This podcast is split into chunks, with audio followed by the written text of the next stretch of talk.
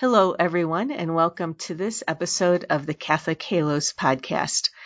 I'm Veronica Ambuul, Director of Communications for the Diocese of Colorado Springs, and I'm joined today by Deacon Patrick Jones, who's an award winning author of Catholic fiction and the founder of Catholic Halos, and Deacon Doug Flinn, who is the Chancellor and General Counsel for the Diocese. Uh, before we begin our discussion today, Deacon Doug, would you lead us in an opening prayer? Certainly. Ave Maria, gratia plena, Dominus tecum, benedicta tu in mulieribus, benedictus fructus ventris tui, Iesus. Sancta Maria Mater Dei, ora pro nobis peccatoribus, nunc in hora mortis nostrae. Amen. And uh, we are trying to figure out how we do this when uh, I introduce the topic. so, um, the uh, last week on the ranch, uh, we ended with the question uh, talking about um, nuclear uh, moral, the morality of nuclear weapons, and the simple answer is there is no morality to nuclear weapons.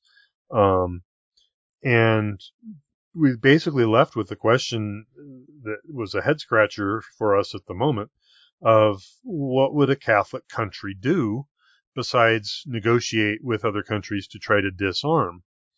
And then I was uh, praying the rosary on my trail run the next day, and it just hit me clear as a bell.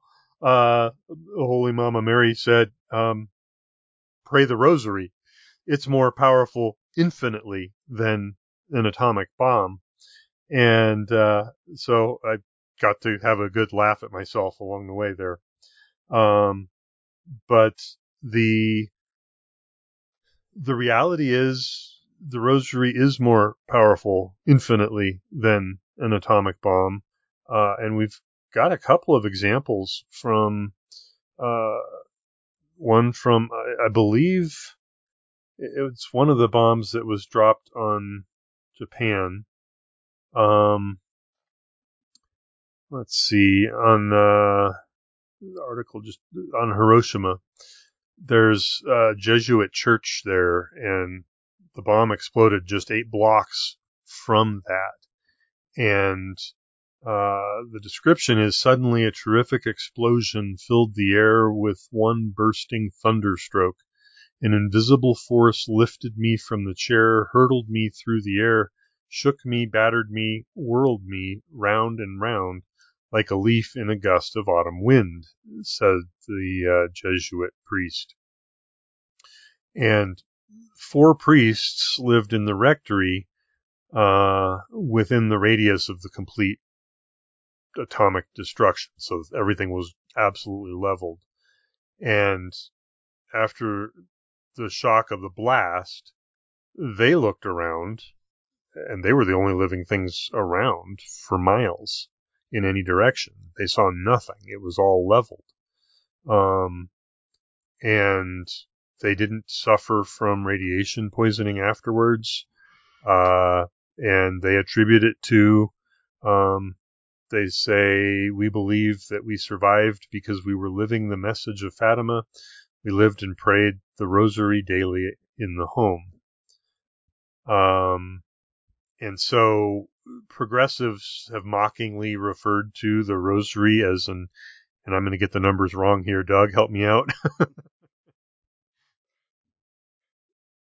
the AK 47, is that, is um, that right? Yeah, the AK-47 is the Russian uh, gun that nobody likes, and the AR-15 is the American gun that nobody likes. Okay, so whichever one of those that they uh, they call it, thinking they're calling it a, a big bad weapon, and they're they're actually way underestimating its firepower. um, it just works as God works, completely differently from human fallen human worldly expectations. Uh, and so we wanted to make this podcast focus on um, not all, because we're not even going to presume to begin to understand what all the victories of the Rosary are throughout history, but some of the ones that are the the big highlights where it's faith through the Rosary um, and has changed the outcome of uh, various battles. Um, so that's where we wanted to start, and we're not necessarily going in any chronological order. Well, um, you know, one of the things that I thought about when I read read that story um, of the Jesuit priests who were um, spared during the bombing of uh, the, the nuclear bomb dro- dropped in Japan was uh, that it, it, it is interesting because the uh, the Jesuit order had a very long history in that country, I believe. Um, And, and and had martyrdom suffered. history. Yes, I was just going to say they had suffered quite a bit. The the priests there, um, and I think there's been a couple movies made about this. Um, but Some better than others. right, we, right. None of us have seen. That- yeah, no, I, that's true. I have not seen, but um, they had suffered quite a bit. I mean, and and it was um, uh, like a uh, how shall we say uh, a very up and down, you know, kind of tumultuous um, process of establishing Christianity in Japan. And I often, I mean, it just occurred to me, I don't have anything to back this up, but, you know, if in a way that wasn't kind of uh, the Blessed Mother's, you know, mm, expression of love and gratitude for even even though maybe those priests themselves hadn't been persecuted, but just the fact that the the Jesuits had expended so much, um, you know, kind of blood, sweat, and tears, so to speak, and and and that actually at the time that the uh, the bomb was dropped, Catholicism was pretty highly developed and well established in in that country. So you know, it, it is uh, it is I think it is interesting to consider it in that context. And then the other the other one that uh, the other story, uh, Deacon Patrick, that you had um, mentioned also is uh, tied in with Our Lady of the, the message of Our Lady of Fatima because it it was uh, article from the National Catholic Register, October thirteenth, twenty nineteen, um, and it says that uh, how Our Lady saved the world from a nuclear from a nuclear war. Um, and it starts out Sister Lucia of Fatima revealed that Our Lady told her if the consecration had not been made by John Paul II, there would have been a nuclear war. So on September 1st, 1983, flying from Anchorage to Seoul, a Korean Airlines Boeing 747 with 269 people on board strayed off its planned route and flew over an island that violated Soviet airspace. Quickly, a Russian fighter plane shot down. Shot it. it I down. think. See, I think it should say shot it. right. Yeah. And out, the outrageous action prompted five Western European countries, including Great Britain, Britain and Germany, to okay accepting United States medium-range missiles beginning November of that year. With their military advantage rapidly shrinking, the Soviets were ready for war. Then 205 days later, on March 25, 1984, St. John Paul II consecrated the world to, to the Immaculate Heart of Mary. He invited all the bishops in the world to join him for this ceremony, closing the holy year of redemption.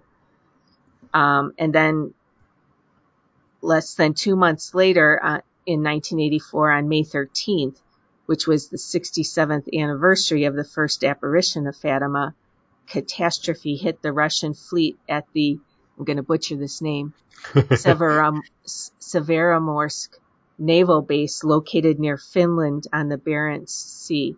A fire believed caused by a cigarette turned catastrophic.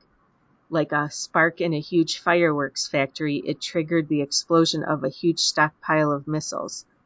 Of 900 anti-aircraft missiles, 580 were destroyed. Of 400 surface-to-surface missiles able to carry nuclear warheads, 320 were obliterated. Upwards of 300 military personnel died. It devastated the Soviet Union's northern fleet. So, I mean, I, I guess reading reading that article, the the interpretation seems to be that that um, that accidental explosion that greatly diminished Russia, Russia's nuclear capability was was actually the result of the consecration to, to Russia, uh, sorry, consecration to the Immaculate Heart of Mary made by St. John Paul the, the second. Um, and that, that there's been a lot of debate about the consecration um, to the Immaculate Heart of Mary uh, that was done in in 1984. Um, and I know that just uh, shortly after he became bishop, um, Bishop Golka participated in another kind of worldwide consecration that um, Pope Francis had called for. Um, but I, I mean, I, I don't know. I mean, based on this story, it seems like the first consecration must have had some validity.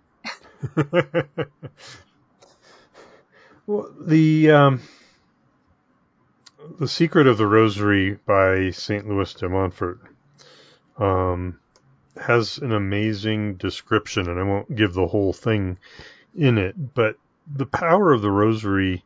Uh, well, first of all, uh, the Rosary came was a gift to Saint Dominic from Our Lady, uh, and he uh, there was let's see, it was a an Albigensian who uh, was a that was a heresy, the Albigensian heresy, um, was uh, so an Albigensian was brought to Saint Dominic, and he was uh, the Albigensian was possessed, and uh, it turns out that the devils who were possessing him, there were fifteen thousand of them um, in the body of this this poor man because he had attacked the 15 mysteries of the rosary. Um, and St. Dominic asks them, binds them to tell the truth, uh, asks uh, Our Lady to bind them to tell the truth, and um,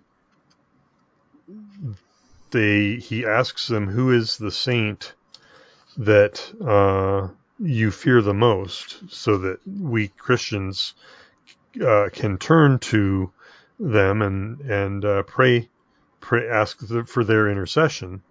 Um, and it's fascinating because uh, if you've read the Screwtape letters um, you got to believe the C.S. Lewis has read some of these things too uh, and I'll just read this. It's a fairly long section. Um, o you who are our enemy, our downfall, and our destruction, why have you come from heaven just to torture us so grievously? O advocate of sinners, you who snatch them from the very jaws of hell, you who are the very sure path to heaven, must we, in spite of ourselves, tell the whole truth and confess before everyone who it is who is the cause of our shame and our ruin? O woe unto us, Prince of Darkness! Then listen well, you Christians. The Mother of Jesus Christ is all powerful, and she can save her servants from falling into hell. She is the sun who destroys the darkness of our wiles and subtlety. It is she who uncovers our hidden plots, breaks our snares, and makes our temptations useless and ineffectual. We have to say, however, reluctantly, that not a single soul who has really persevered in her service has ever been damned with us. One single sigh that she offers to the Blessed Trinity is worth far more than all the prayers, desires, and aspirations of all the saints. We fear her more than all the other saints in heaven together, and we have no success with her faithful servants. Many Christians who call upon her when they are at the hour of death and who really ought to be damned according to our ordinary standards, are saved by her intercession. Oh, if only that Mary, it is thus in their fury that they called her, had not pitted her strength against ours, and had not upset our plans, we should have conquered the church, and should have destroyed it long before this, and we would have seen to it that all the orders in the church fell into error and disorder. Now that we are forced to speak, we must also tell you this. Nobody who perseveres in saying the rosary will be damned, because she obtains for her servants the grace of true contrition for their sins, and by means of this they obtain God's forgiveness and mercy. And against the power of an atomic bomb, the power of a single soul to be saved into heaven for eternity, um, the atomic bomb doesn't even begin to register on that scale in comparison. We've got to understand the scale that we're talking about when it comes to uh, a soul being damned for eternity or saved for eternity. And the the beauty of the rosary and praying the mysteries of Christ's life um, through the eyes of Mary is a wonderful and powerful weapon. Um, and Saint Padre Pio used to always uh, call for his weapon. Give me my weapon. I've, there's spiritual warfare is going on. Mm. Um, well, Deacon Patrick, it reminds me of a homily that uh, my pastor gave on the Feast of the Assumption, and he told the story of um, Jesus in heaven, noting uh, that there are some people wandering around who clearly didn't belong there. And so Jesus gets a little upset with St. Peter and says, uh, St. Peter, what are you doing? You're falling down on the job here and you're letting these folks in who shouldn't get into heaven. And St. Peter responds, Oh, Jesus, no, I turn them away just like you always told me to. But then I find out they go around back and your mother lets them in the back door.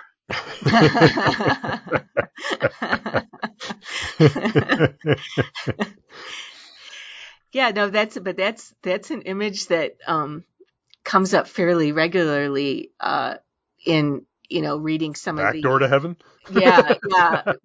Well, or, you know, it kind of that, so I, I, the way I have heard it expressed, and this is just, you know, one of many ways, but um, one of the spiritual authors said that he, I, I believe it was a, a, man, said that he had seen an image of uh, people trying to scale a tower to get to uh, Jesus, but it was it like imagine I mean, I'm sure I couldn't do this, like climbing, trying to climb straight up, kind of like Spider Man up the, the side of a building and, or, or even, you know, the whole thing of like rock climbing. I mean, it's, it's very hard. Every step you need to, um, hold on for dear life, you know, that kind of thing. And then he's he, in the same um, image, there were other people who were easily getting to the top and it was because Mary had like dropped a rope or something that they just kind of climbed climbed up easily. And th- the the idea of Mary being the the shortcut to um to Jesus is or you know to to heaven is um I, I mean I think it comes up f- fairly often in various ways in a lot of the spiritual classics you know so I, I mean, that's kind of, I mean, it's kind of ironic in a way that the rosary would be considered um, old fashioned or, you know, like no longer in vogue because honestly, it, it's, it, it, it's, it's more, you know, efficacious than ever, it would seem, um, you know, based on, based on what we read from these, these various saints. Um, I, uh, Deacon Doug, you mentioned the Feast of the um, Ascension, or sorry, the Assumption, the Assumption.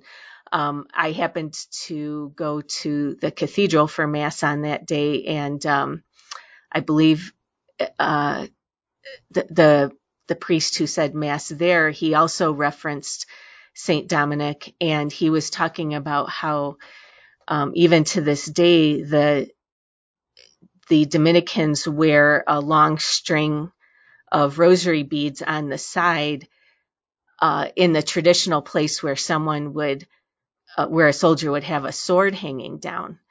Um, and I had never, you know, I, I haven't seen a lot of Dominicans, but I have seen, you know, pictures of them in their habits with with the beads hanging down, but I never knew the significance of that, you know. So, um, yeah, I mean, uh, we, it it seems uh, seems pretty pretty clear that um, g- this is a gift that that um, God gave us all to uh, precisely to be used kind of in our in the most um, difficult moments or most intense battles um, that we face. So, um, and and we have in the not too distant future, about another five weeks or so, we've got the feast of Our Lady of the Rosary um, coming up on October seventh. So, good time to brush up on on that kind of thing. and there's numerous battles. Uh, I know uh, in in capturing Spain um, from the Muslims, uh, the, which eventually resulted in the um, uh, Spain becoming Catholic again. Uh, the uh, there's there's numerous battles where um, when the faith of the soldiers they had uh, gone to confession, gone to mass, attended mass, and then um, prayed the rosary, they won uh, hands down. And if they didn't, they lost horribly.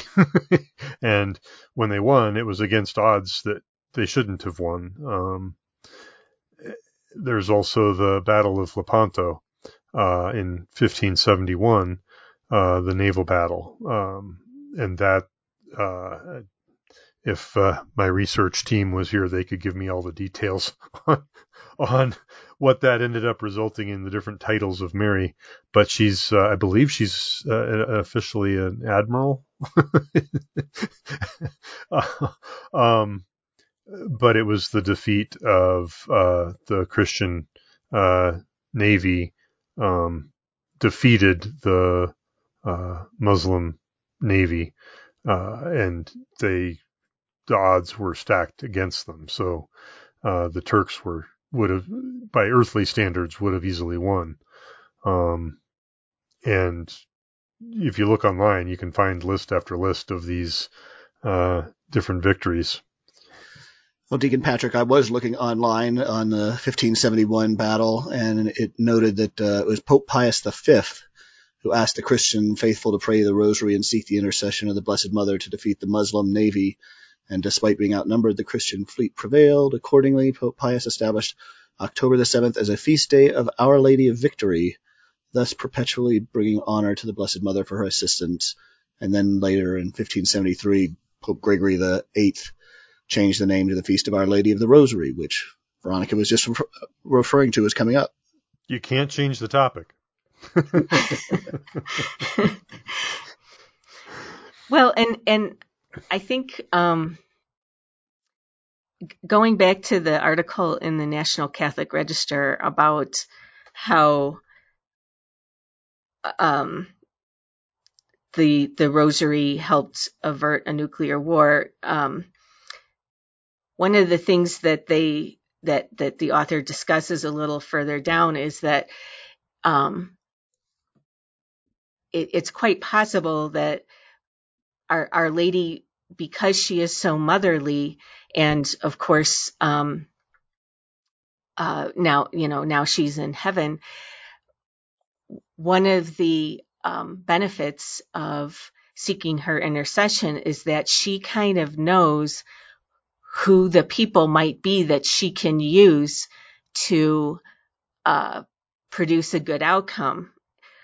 So so they they it's kind of a fascinating story, but um, basically what they say in this article is that um, it seems like Our Lady touched the heart of one of the uh, Soviet officers to cause him to delay launching any missiles after that that uh, that crisis. So it says, could it not be possible Our Lady also averted a nuclear war using a single officer in the Soviet Air Defense Forces? In the early morning hours on September 26, 1983, uh, Stanislav Petrov was at his post in a secret command center outside Moscow.